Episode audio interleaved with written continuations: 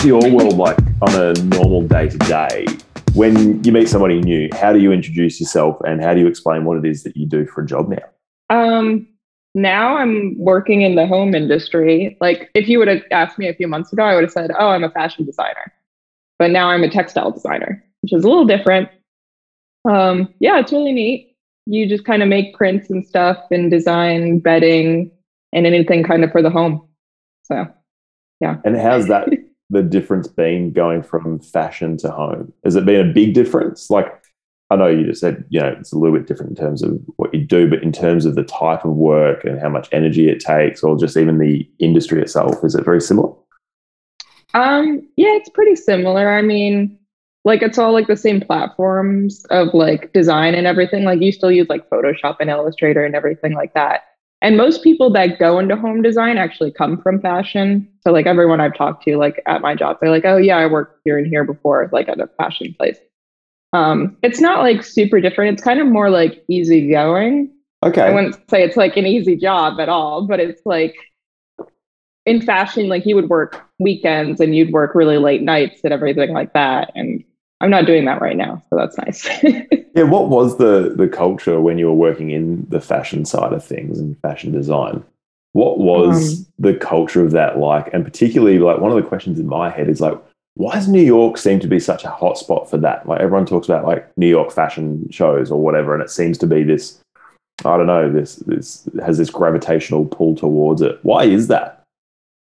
I don't know. I mean, I feel like that's just kind of like where everyone goes. Honestly, like I now that I've gotten older, I don't really want to like live in New York anymore.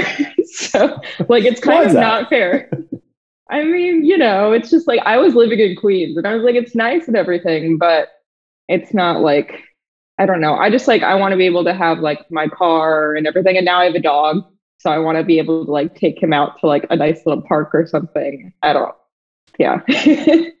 but, um, what was the question again? Now I'm confused. oh, actually, there was a couple in there. I'm still waking yeah. up and hay fever's decided to kick in. So my head's all there. Um, yes, I mean. it was it was the around New York and no, it wasn't. Now I've forgotten. What a great start! this is great. We're doing swell. We're doing swell. Um, but I mean, I don't really know why like everything's around New York. That's now. right. Yeah. Why is New York such a yeah. hub for fashion? Yeah.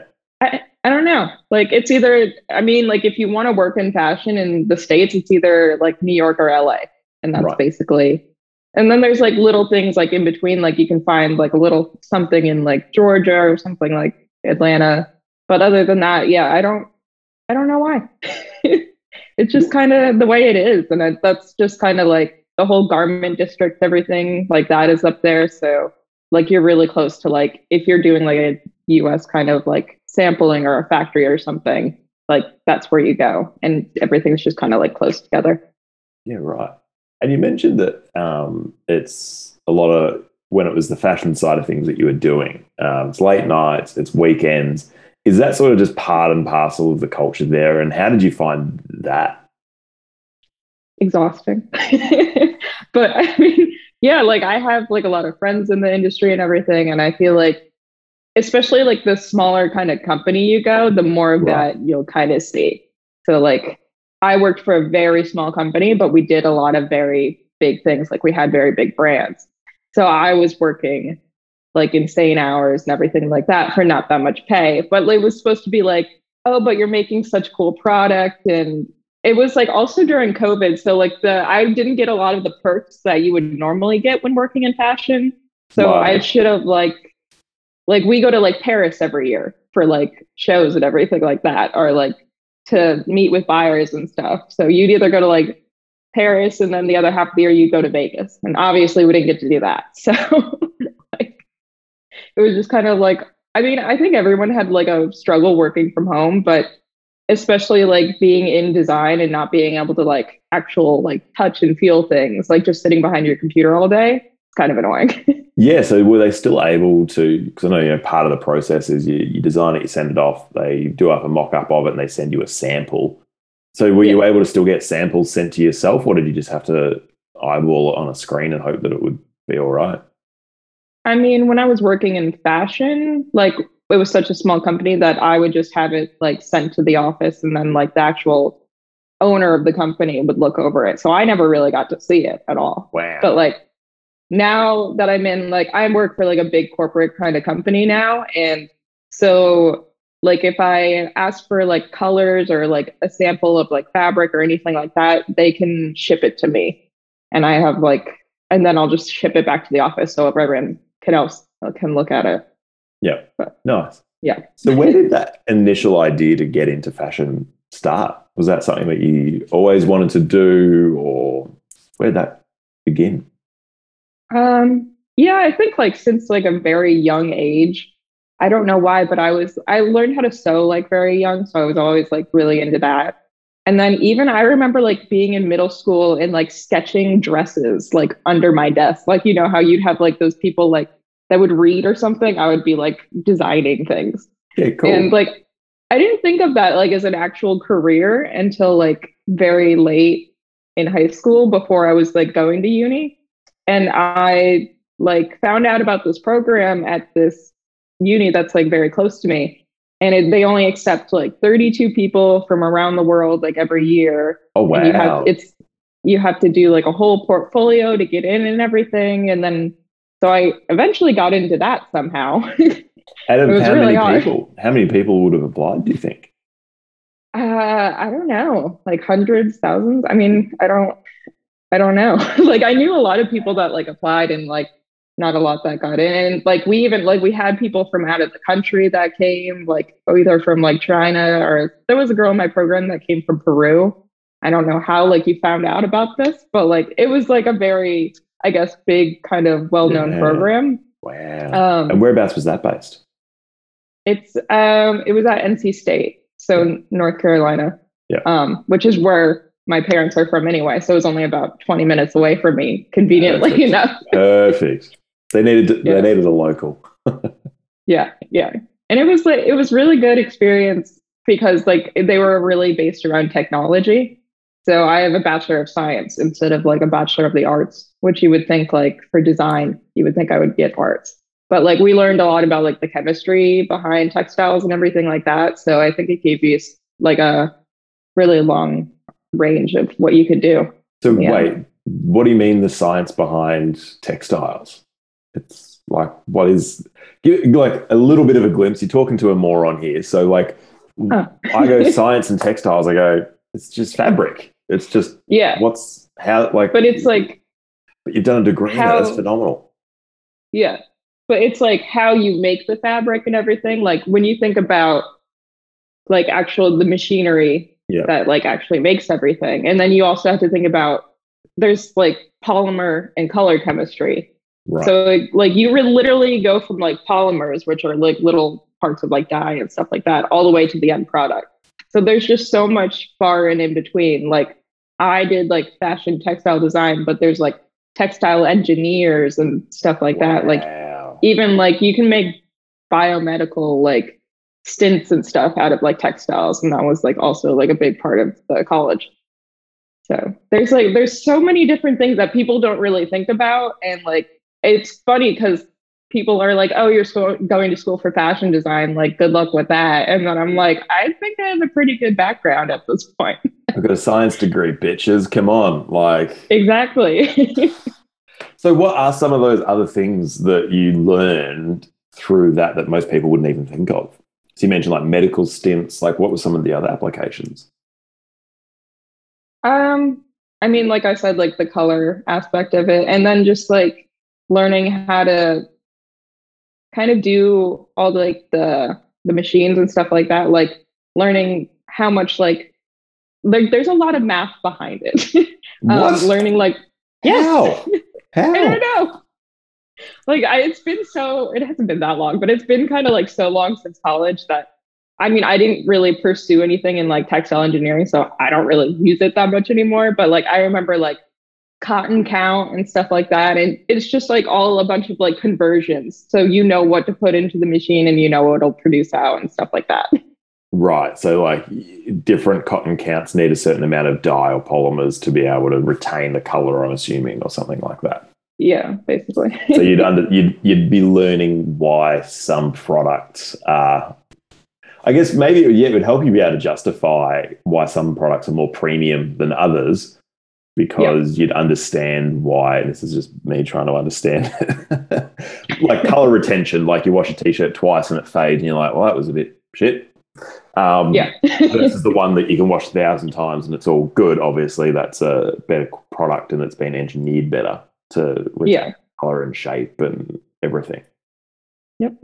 Basically. Right. And then like you learn a lot more about like the different types of fabrics and everything. And like just from like learning more about like the whole industry of how wasteful fashion is and everything. Like I That's when I like shop or when I design, I really try to gravitate towards like more natural materials, like a linen or a cotton versus like a polyester. Polyester is awful for the environment. How so? Explain and, that one for us. Um I mean like anything that's kind of made out of like a synthetic material is not going to be that great for the environment, just like in general. And especially like you are having this man-made product so you're creating like a waste in multiple different ways and then mm-hmm. also polyester is a lot cheaper so you see that like in fast fashion a lot more yeah so it's also like it's not that great of a material and then it's also a person that's only going to wear it for like a couple months and then throw it away yeah so obviously you're just like contributing to the waste there yeah. which is why like i really yeah i like really like ethical kind of companies or like more natural fibers. And then I also just like thrifting a lot because I like giving something a new life or something, you know? yeah. And has that been something that you went into this study being conscious of, or was it something that you kind of discovered along the way and then went, no, I want to gravitate towards more this sort of style? Um, I mean, going in, I originally wanted to do like red carpet gowns and stuff like that. And I kind of did like a complete 180 from that. And like when I was going into college, I was also one of those people that was buying like really cheap clothing just because like I was like, oh, well, it's a cute shirt. It's $10. Like, I'm not going to really think about that. Like, yeah, as a stage of life think, that you're in at that point as well yeah, you don't have a lot of money like as a college student and you yeah. don't want to invest in like a hundred dollar shirt. Like, why would I waste my time with that? exactly. But, so, was there any sort of point in? You said you did a bit of you did a 180 from wanting to do red carpet gowns to going to this other way. Was there anything in particular that triggered that 180, or was it more of a gradual process? Um, well, I did like a bunch of different internships, which also is like a really bad thing about the fashion industry because they're all unpaid all the time. yeah, so I think that's one of the things between Australia and America that gets lost in translation is we say internship here, and I think it'd almost be illegal. And don't quote me on this. You can't do an unpaid internship here, otherwise the business itself would get in trouble. You got to pay them at least, I think, some amount. But uh, the unpaid internship over there, explain that and explain what you actually I'd love to hear you get in and then the hours you do, the expectations you have, and what you actually get from it would be fascinating. How was that? Um, yeah. And I don't think it's like, I don't, I think Australia can also get away with it because I did about like three internships over there and almost uh, all of them were ah. unpaid too. It's just like they can get away with it if they only have you come in like twice a week or something like that. Right. Okay. So, yeah. Yeah because I worked at like some big places over there. Like I worked for Camilla and Marc and everything. And I think I was only there for like a day or two per week. So it wasn't that big deal. And then it's only for like three months at a time. So it's fine, you know. but like um, but the whole process, I mean, that's usually how they kind of like get away with it. Or they can even like say, oh, we'll do this for like college credit. And then, but the thing with that is is that happens to a lot of places like in new york they'll be like oh like we'll take you as an intern but it has to be for college credit because i think they get maybe like a tax break or something for that yeah but what's really messed up with that is like i had friends that did that and you actually have to pay to go to there like you have to pay for a college course like for credit ah so it goes towards your um, yeah. what's it called? Not HECS debt. What's it called over there? Your um your college debt, effectively. Yeah. Yeah. And it doesn't really even count. I don't know if it actually counts as like, I mean, you take it as a course, but I don't know if it actually counts like towards your major or anything. So that's an even more like kind of messed up Sketchy. way to do an internship. Yeah, yeah. It's like, it's not even free. Like you have to pay for it. and I don't, I think that is like, that's a big issue with the industry is that like people can just get away with that. It's, it's really nuts because I know like when I came to Australia, like I came to do internships just to get like I was fresh out of college, like I needed some more experience. So I did like I was doing three at the same time, and then I was also working at the bar, just so I could like make a little bit of money. But yeah, it's it's everybody's got to go through it. Like it's kind of like a rite of passage, which is kind of like screwed up in its own way. But yeah, it's part of the know. price of entry into the fashion industry is you have to kind of go through that. Exactly. That, to chiller. Yeah. and does that, I guess, uh, you know, baptism of fire through uh, unpaid or paid internships. Um, mm-hmm. one was the experience in a messed up way worth it, and do many people not survive it? Um, I mean, I would say like it was worth it. Like it's good to have like experience before jumping into like an actual fashion job and having like a little insight to it. Mm. I mean, I just I wish they would get like these people would get paid now that I've like gone through it and everything. But yeah, I mean, it's still like it's a good experience. It is like there's not a lot you really, I guess, learn. It kind of really depends where you go. Like, that's up. Um, I guess if you go to like a a smaller place, you might learn like a lot more. And then like I've like talked to people that also like were when I was in Sydney, I talked to other people that were in the industry and they were like, "Oh, I have like an unpaid internship and I also like take out the trash and get coffee and stuff like that." And I'm like, you're not getting paid and you're doing like things that are not going to like help you in your career. So, I luckily I never had anything like that. I've always had like really good internship experience. Um but yeah, it all depends where you go. yeah. Yeah. Which, I, oh, I was to say, like, I think that kind of, that's where you go, kind of depends on your whole job, your whole career. It doesn't matter about internships. I mean, I've had really good jobs and I've had really, really bad jobs. So uh, it's the whole industry, you just kind of bounce around a lot until you figure out like a good fit. And I know people that have only stayed at places for like a couple months and then they leave and they just kind of jump around. But that's how it is. Yeah, right. So, what makes a bad job um, in the fashion industry? You just mentioned that you know you've had some good jobs, you've had some bad jobs. What without having to mention names and you know calling people out, but as much as you can, um, what is the difference between a good one and a bad one? Um, I think especially like when you're starting out, it's like when you start out like as an assistant designer or something, like you where I started, like you're not really appreciated that much. It's like obviously like I don't need like a pat on the back or anything, but like just like running around and like cleaning up kind of like after your boss and like running around getting hangers for like a meeting and stuff like that. It's just like it's not that great. And then it's just kind of like exhausting at that point. Just like little things that like shouldn't really matter, but matter to certain people because it looks better. Just I don't know. That and like a bunch of like little meetings that are kind of pointless. And you're like, well, I don't have time to do like my actual job at this point. So it's kind of just like a lot of runaround where there's like places you can go and they can be like, oh, well, you're not being efficient or like you're not, you don't really know what you're doing. And you're like, well, you're not giving me the, the tools to like set me up to be successful. So I've had a lot of experience with different places like that.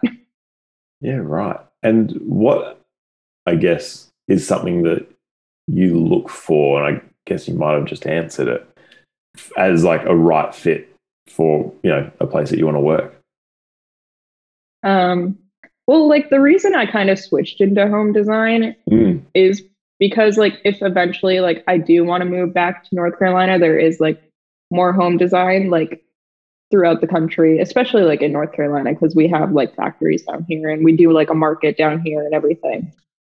Um, but I also like I wanted to go really corporate because at the job I was at before this, like I was not making any money. I didn't have any like health insurance because you know that's an issue in the states.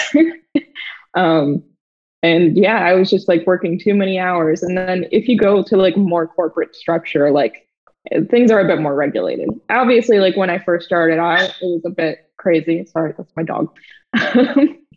but like it's started to like slow down and got like more normal now that I've gotten used to it. Um, but yeah, I mean, the more corporate you go, it depends on where you go, but usually the more corporate go, the better that it gets. In terms of you being looked after, both pay and and health insurance and, just and stuff like, like that. Yeah. Yeah, and the whole like culture and everything like that. Like if you go to like a really small company, I mean, there's no HR, like they can do whatever they want, everything like that. but if you go like more corporate, like obviously, like there's more like formalities that you have to kind of go through. So mm. it's like it's good, but it's like like you know, it's a corporate structure. Like it can be good, it can be bad, but like overall, I like it a lot better. Yeah, nice. And how you how did you find the difference between you know your time working in the industry in Australia and the industry in America? Is there much of a difference, or is it pretty much same same? Um, I would say it is like it's smaller in Australia for mm-hmm. sure. I mean, it was definitely like I liked it over there, obviously. Like I ended up staying for a lot longer than I wanted or should have. I was planning on it. Um yeah. but I mean, what was really the struggle for me over there was that like I didn't have the right kind of visa. And like obviously like no one's gonna sponsor like an assistant designer just coming into the industry. So I wanted to stay. Like I wanted to stay in the Australian fashion industry, but yeah, right. obviously it didn't really pan out that way. and it is kind of like it there is more opportunity over here, obviously. Like you do have to move to New York, but I mean there's like there's just so many companies over mm. here. So it does kind of work out that way. It worked out well. Nice. So, and yeah. what's been the most exciting project you've been able to work on so far? I would say like the last place I worked at, there was definitely like ups and downs, but I worked on some really cool brands.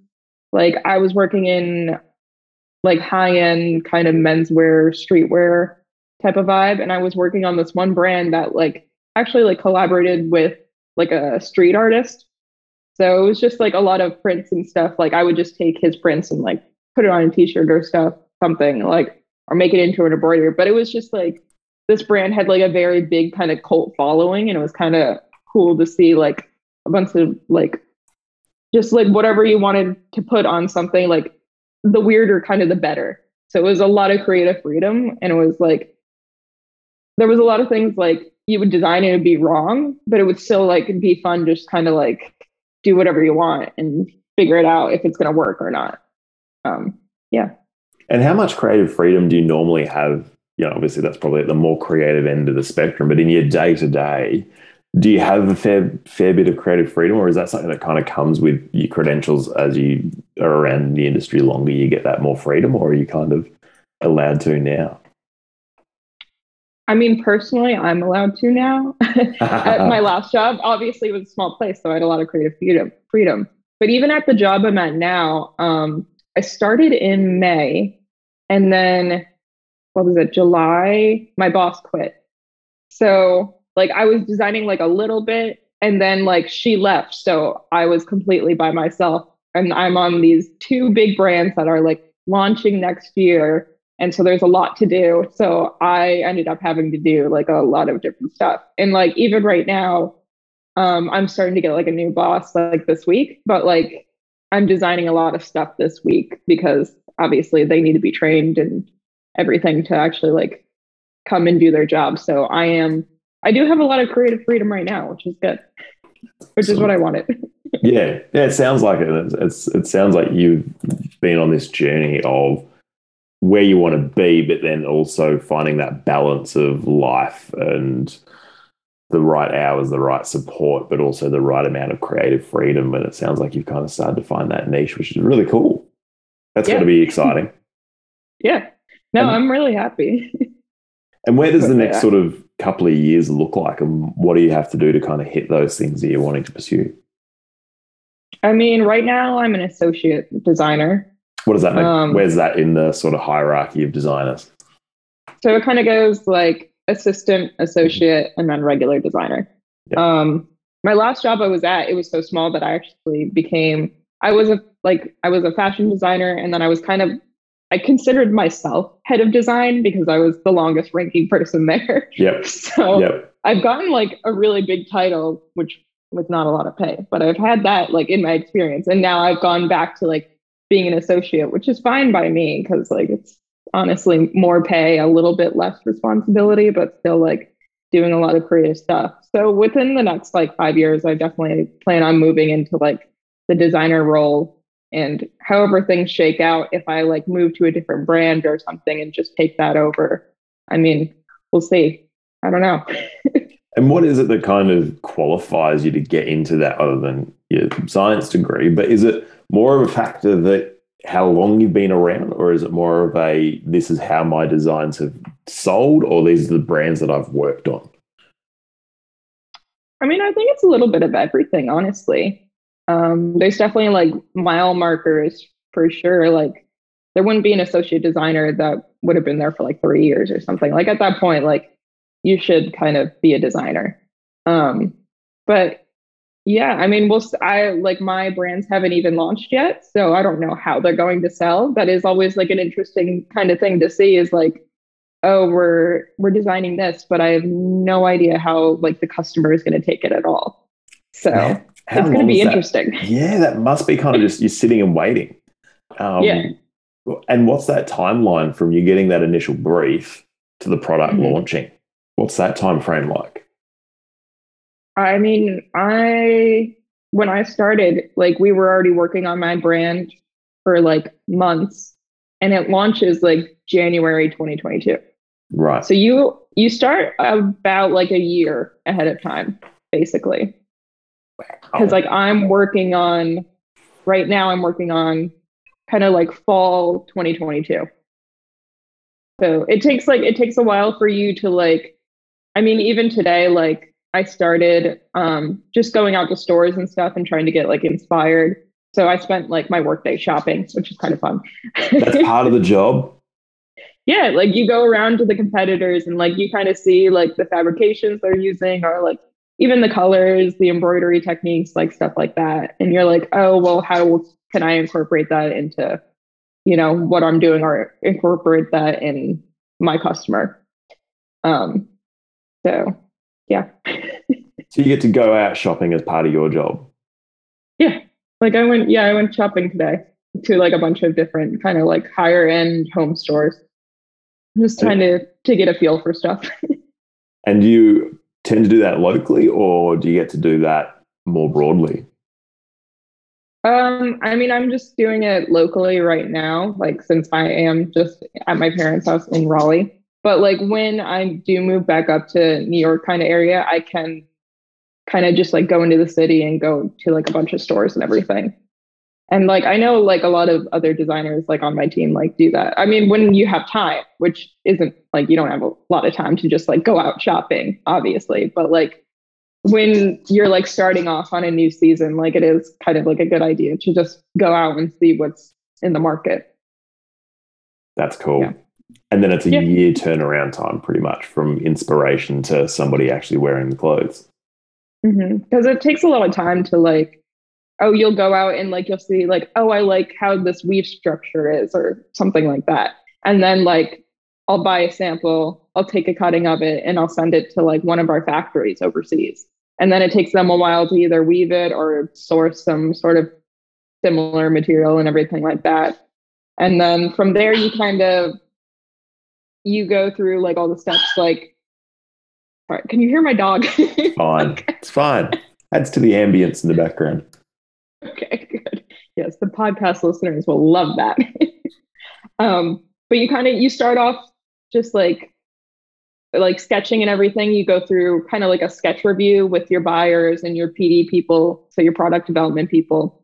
Um, and then from there, the buyers kind of decide like what they want to move forward with. And then you send out like a tech pack. So a tech pack's basically like your design and then all the this like the measurements, like everything that's very specific to that product, whether it's a pillow or a comforter or anything like that. And then you send that out to whatever vendor overseas that you're working with. And then they'll send you a sample back. And then from there, you'll kind of have like a meeting with all the buyers and you'll see, you'll be like, oh, this is what it like actually looks like in person. And then they'll decide if they want to buy it or not. Yeah. So are the buyers part of your company or are they part of a separate company? No, they're Like, part of our company. structured? Yeah. Yeah.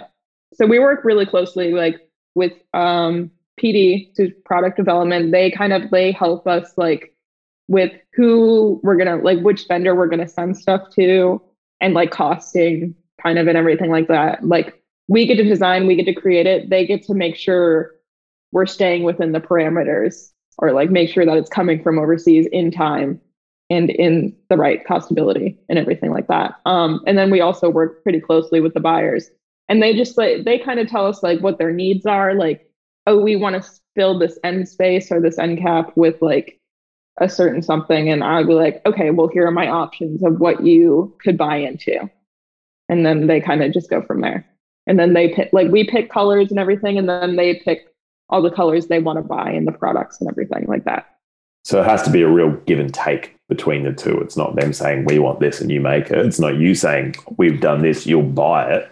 It's Yeah. you kind of have to collaborate and make it happen. Yeah. So yeah, in the beginning they'll be like, "This is what we need." Just like we need one comforter and one like quilt from this brand or whatever. Yeah. And they'll they might give you some like inspiration images, but like you don't. I mean, you can just kind of take it and run with whatever direction within like your brand identity that you Mm. can go. And then you, what I do is I usually like the better, like the more options, the better. Is because like what I've learned, especially like at this company, is that like things can be dropped in like a second. How so? So like they um like when I first started, we were like planning this whole brand launch and like everything was ready to go. Like we had all the products in, like buyers were like, oh, we like this, we like this. And then we had the CEO walk through and he's like, this is not what I want this brand to be or anything. So we completely had to like redesign the whole brand. Start from scratch, basically. basically yeah and that's like when i started that's what we were doing. And that's why it was like so many hours when i first started because we just like we scrapped everything and how, many, redesigned. How many months of work was scrapped effectively? i would say probably like three or four months. It's literally like we had like probably like four different beds set up and each bed gets like two comforters like a quilt like pillows everything like that Yeah. completely scrapped all of them and we designed From just the design, but even down to the textile as well. So, Yeah, basically. so what's It the, was it was nuts. what's the vibe? like- you go. I was gonna say, oh, that's like I think that's why my boss quit because she was only there for like a couple months and she was like from the beginning, like she was working long hours and everything. And then like she finished designing everything and then everything got scrapped. And she was like, Well, what's the point of this? like And do you think is that part of why so many people do just move around and churn through the industry? I mean, I think so. I mean, part of it. Definitely. Yeah, I think that's part of it. It's like, but I mean, working in this industry, I've really grown to like not get too attached to anything. Like, whether it's like when I was working in fashion or whether like whatever I'm doing now, like, if I really like something, like I can push for it for sure. But I'm not guaranteed that like that thing's gonna, you know, hit the shelves. Like, I just like you know like going into it you'll be like oh that's why I also like giving options because I'm like um this is what I have for you and then I don't know what's to get picked or what's not. So how do you generate? That's got to be tough to be able to get really passionate about something and pour your heart Mhm. and soul into it, but then also hold it loosely. Like, Yeah. so do you do you find yourself? Is it hard to not kind of not that you wouldn't care. You're doing what you love and you're passionate about it. You've been drawing it on desks since you're a kid. So you, you it's it's what you're meant to be doing. It's what you know you should be doing. So how do you do that sort of don't get too invested into a particular design, but still be passionate about it? Um, I just like I feel like I don't get too invested into anything at this point. Like obviously like I love what I'm doing and everything. But what also kind of happens is like if something doesn't get picked this round, I keep it in my back pocket. Because right. they'll be like at like a couple months, like six months later, they'll be like, oh, like what happened to that thing that we saw like a few months ago? Like we might want to bring that back in. So it's literally just like hoarding kind of like old samples, like knowing that they might come back around, honestly. And like even sometimes like I'll present something again and they'll completely they'll be like, "Oh my god, we love this," and I'll be like, "Oh, you saw it like a year ago." And they'll yeah, hated like, it last time. It. Yeah, yeah. Because how hard is it to pick trends, especially a year out? Um, I mean, it's like it all depends. It depends what you're designing into, but we do have like we have trend forecasters, kind of like in various kind of it well like more corporate places like have more like trend forecasters. Like i know at the place i am now like we have one like kind of head of trend. So i think That's they just job. kind of yeah. Head of trend. And yeah. Like they just kind of like each season they kind of like present they're like oh this is what i think's going to trend now. And i don't like i don't know how you even really do that job besides like i guess you can kind of like go to market and everything. So there's like different textile markets that like different companies will like show you kind of like new stuff that they're doing. But other be, than that, like I don't know how you do it. it would be such a hard one to like, are you leading or following? Like, yeah. are you moving trends forward and being innovative and actually, you know, doing something creative and new, or are you just copying and twisting? Or is that what it always is? Like, What's your sort of read of the, the fashion industry in terms of um, is it just everybody copying each other and there's a little bit of you know change each year, or is it there's a few real market leaders that just do whatever the hell they want and then everybody copies them? Like how does that sort of mix happen? I mean, I think it is. It's in fashion and in home design. It's kind of the same thing. Like you have you're kind of like trailblazers and then you have the people that just kind of copy them but like they try to make it like a little bit different but yeah like like what you see on the runway is like what people that like they get inspired by to design everyday clothes. They just kind of like simplify it a lot.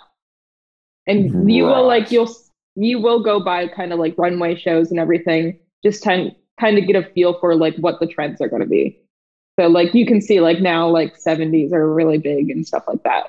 But then you just kind of go from there and you're like oh well let's just make bell bottoms. Like easy peasy. yeah, we've been here, done that. We know what to do. Yeah, and it's like I mean, fashion and everything is a it's a complete cycle. I mean, you'll see like within like 20 years or something, like something will come back into trend. Like everything's just like a cycle that you know, like that's why I never get rid of any like nice clothes either, is because like I know it's just gonna come back anyway. like yeah. all the the Gen Z people that are like, oh, you should wear skinny jeans and stuff. And I'm like, well, you're going to be wearing it in like 10 years again. So don't talk to me about that. like, yeah. What's the one fashion trend that you hope doesn't come back around? Uh, there's, well, there's I know, so many. Like, there's so many. Well, I know like early 2000s fashion is coming back, and I'm not okay with I'm not okay with that either. I had to live through that. I had to be in high school through that. Like, like the low rise jeans and the juicy sweatsuits. I'm not ready for that to come back. uh, I remember all the, um, what was it, FUBU? Um, oh, yeah and the M&M pants, uh, like almost those rave oh, pants oh, yeah. that were like silver yeah. and almost reflective. It was just like the, the ones that had like rhinestones on it and stuff. Oh, it's I definitely hope, those TikTok kids are going to be wearing them in like a year, I swear. if the for me, it's the Ed Hardy style. Yeah, just because that got bastardized so much, especially here in Australia, being close to Bali and places like that, where you just get so many of the knockoff stuff and it was yep. such a a like how do I put this politely? The association between the people that wore it yeah and stereotypes was just so unavoidably strong that it was just like, oh, please don't. Yeah. And you do, yeah, you see that like a lot in kind of fashion, like the whole like cultural appropriation thing, especially like what a everywhere. great topic to delve into. How the Right? holy heck do you like? do you do get you do there? inspiration from some like it's hard yeah it's hard to get inspiration from somewhere without like you know crossing the line Where is the line? i don't know but like i guess if you have to ask yourself like if this like will get you in trouble then it's probably not a good idea to do and there are like like i follow a lot of um like instagram accounts like there's ones like diet prada and stuff that really like dive deep into calling people out on like certain shit like they'll be like oh this company like had this top but then it like it originally came from this like small hand woven like mexican tribe or something and you're like oh shoot. Like, we really screwed the pooch on that one didn't you And is it like there would be a moment in the office where I could just imagine everyone going, "Did you know? I didn't know. Did you know? I didn't know. I thought like what? I don't know. I thought it started here, like because that's all I could find. But they found something that I couldn't find, and oh shoot, Yeah, well, that is like a big problem with like a lot of people do kind of get their either inspiration from like other companies, but like I mean, a lot of comes from like I know personally a lot comes from like Pinterest nowadays,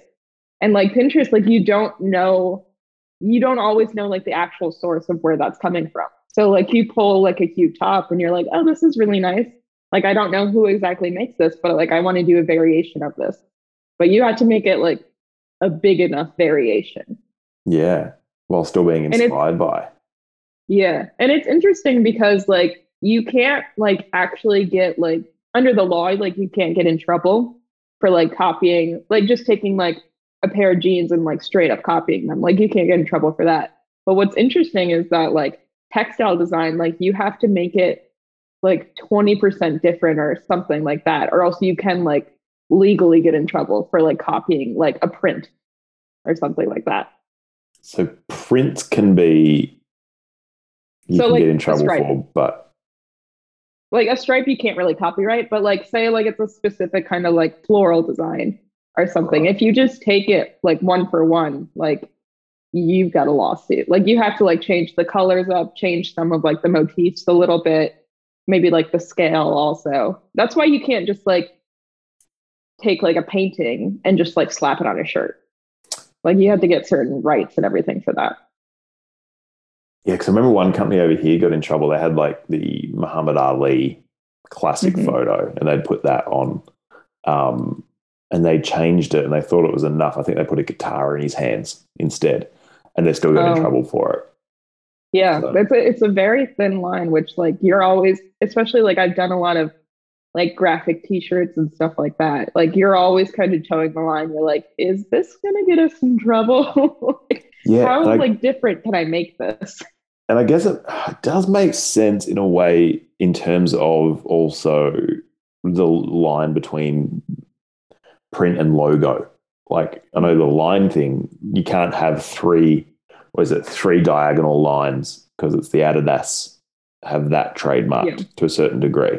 But I remember a company over here flipped it and inverted it, if that Yeah. makes sense. And that was okay because it was, you know, a different enough design, even though it was blatant. If you just inverted the colors, that they've taken the the Adidas logo and just flipped it. Like, okay, Yeah. I, I mean, it's definitely like it's always like towing the line. Like I did have a brand where like you kind of like build like little blocks to kind of like make a picture. okay, So it's like it was called 8-bit. yep, So I would take like a Coke can, but it would just be like made out of little box, and I would just like like make the seed just like kind of different, like enough so like they can't like from far away it looked like a Coke can, but like when we were up close, you were just like this is just a bunch of like colorful dots. So like that like even that kind of stressed me. I was like, are we gonna get in trouble for this? And I was like, you really technically can't when it's like that different. Right. And you think some places deliberately flirt with that line for the potential? Oh, yeah. potential? Because I know there's a beer company over here that had a beer called Jedi Juice, and it had a Mm. um, Princess Leia on the front, and they didn't really change it, Oh, and they got in trouble because well Disney. So Yeah. now they've had to change it completely, but now it's almost baked into the mythology of this brand and this particular beer that you look at it now Yeah. and those who know are like, yeah, that's cool. Yeah, they got in trouble. They had to change it, whatever. But it kind of adds a bit of notoriety to the brand. hmm Yeah, they're a little ballsy. Yeah, exactly. like they flirt. Yeah, yeah, yeah. They they tried sticking it to Disney. It's like, well, no, they didn't. They were just, you know, Yeah. And even like the one of the last places I worked at, we actually partnered with Universal. Like we were a very high end company, but like we wanted to do like some cool like graphics like with minions and stuff like that. So like I ended up like actually being like in these calls with like actual Universal like executives and stuff like that. And I was like, oh, this is like an interesting kind of like twist on my career. But like, yeah, that's what happens when you go for like actual branding. Interesting. yeah, you got to get the licensing agreements all sorted out and all that side of it was such a pain because like you would have to submit things and they were like oh like because i like i did all these like i hand drew like a bunch of like old vintage like comic book covers of like felix the cat Sick. and then they would like they'd be like his tail is too thick like right here and like you need to like tilt his head a little bit like right here and i was like just just to prove it like i think like they were just like doing yeah they were just like doing things just to be like oh this isn't on brand for us and i was like come on like even like we wanted to do like old nostalgic felix like when he was like world war ii kind of stuff like him like hanging out on missiles and stuff like that and it's in their archive like i had access to the universal archive. Yeah. and they were still like we can't do anything with like guns or violence on it or anything like that. I was like that's what felix was built on and that's what actually like made him cool from the beginning. So i just like it's like little things like that where like i know like being pc is like important nowadays and everything but like little th- like just let me put like felix like on a little rocket ship or something. Like just let it go Yeah, and I guess that's that catch twenty two of that. You know, you even mentioned you know earlier for your own career working for somewhere small and now working for somewhere corporate. There's the support, there's the benefits, which is great, but also then the bigger and bigger that it gets, the more and more risk adverse that it becomes, and the harder to have that creative license, pun intended, is is tricky because the tail's too thick. Like, Yeah.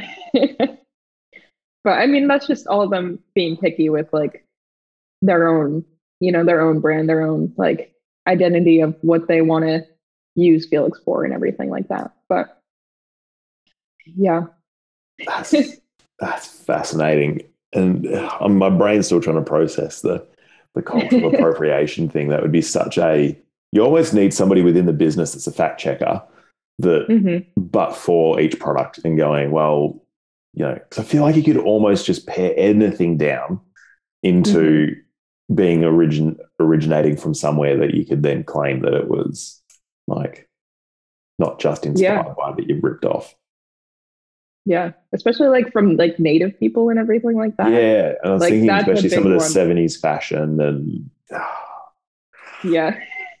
like I remember like when I was younger and like I guess like Indian kind of like Native Yeah. American like stuff was like trendy and now we're like we're all like this is not okay. and that was not that long ago. yeah, exactly. That's that's not sort of like oh they did that in the '60s. Like nope, that was post 2000. like 10 years ago.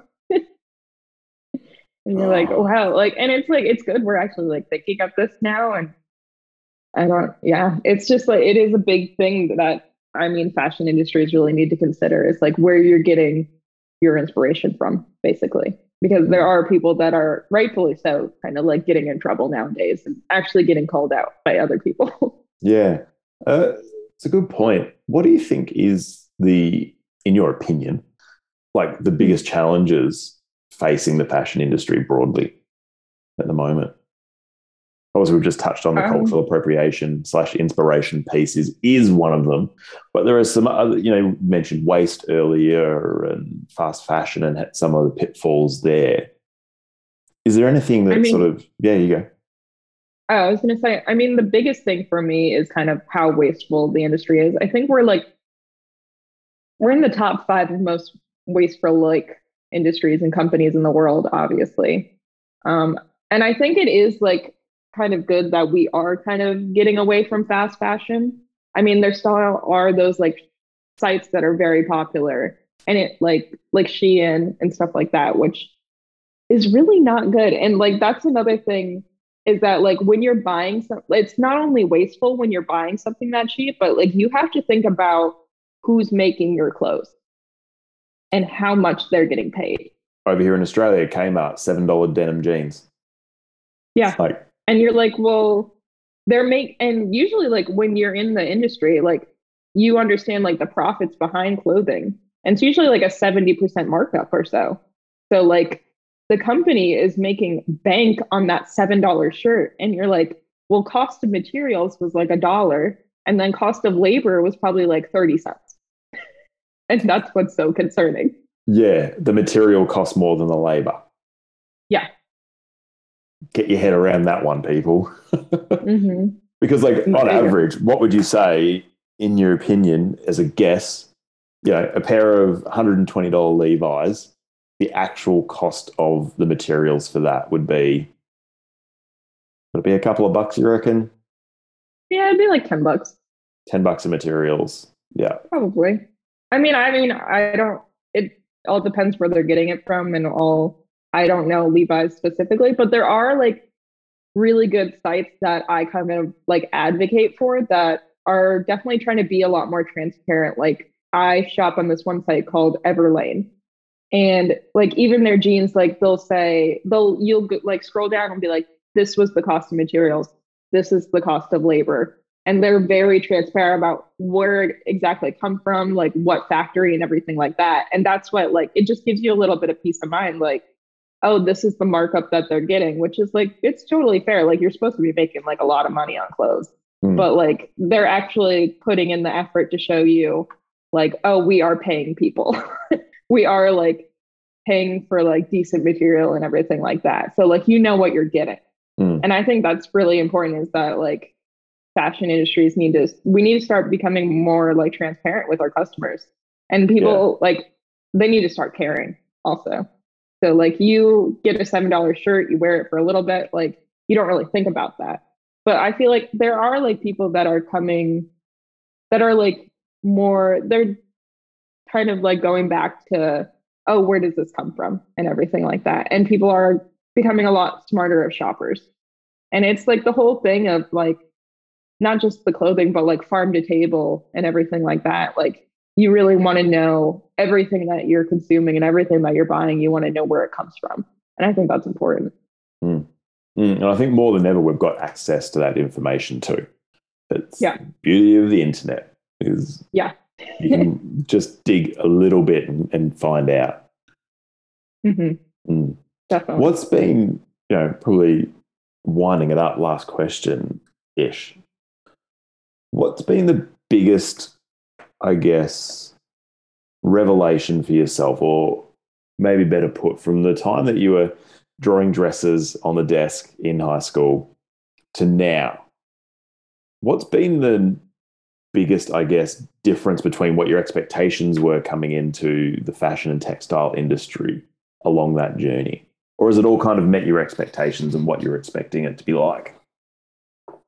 Um, I mean, it's definitely like a lot harder than everyone thinks that it. Like everyone's like, oh, you're just like sitting around like doing crafts all day, like sewing or like drawing and stuff like that. And I was like, no, we like work really hard.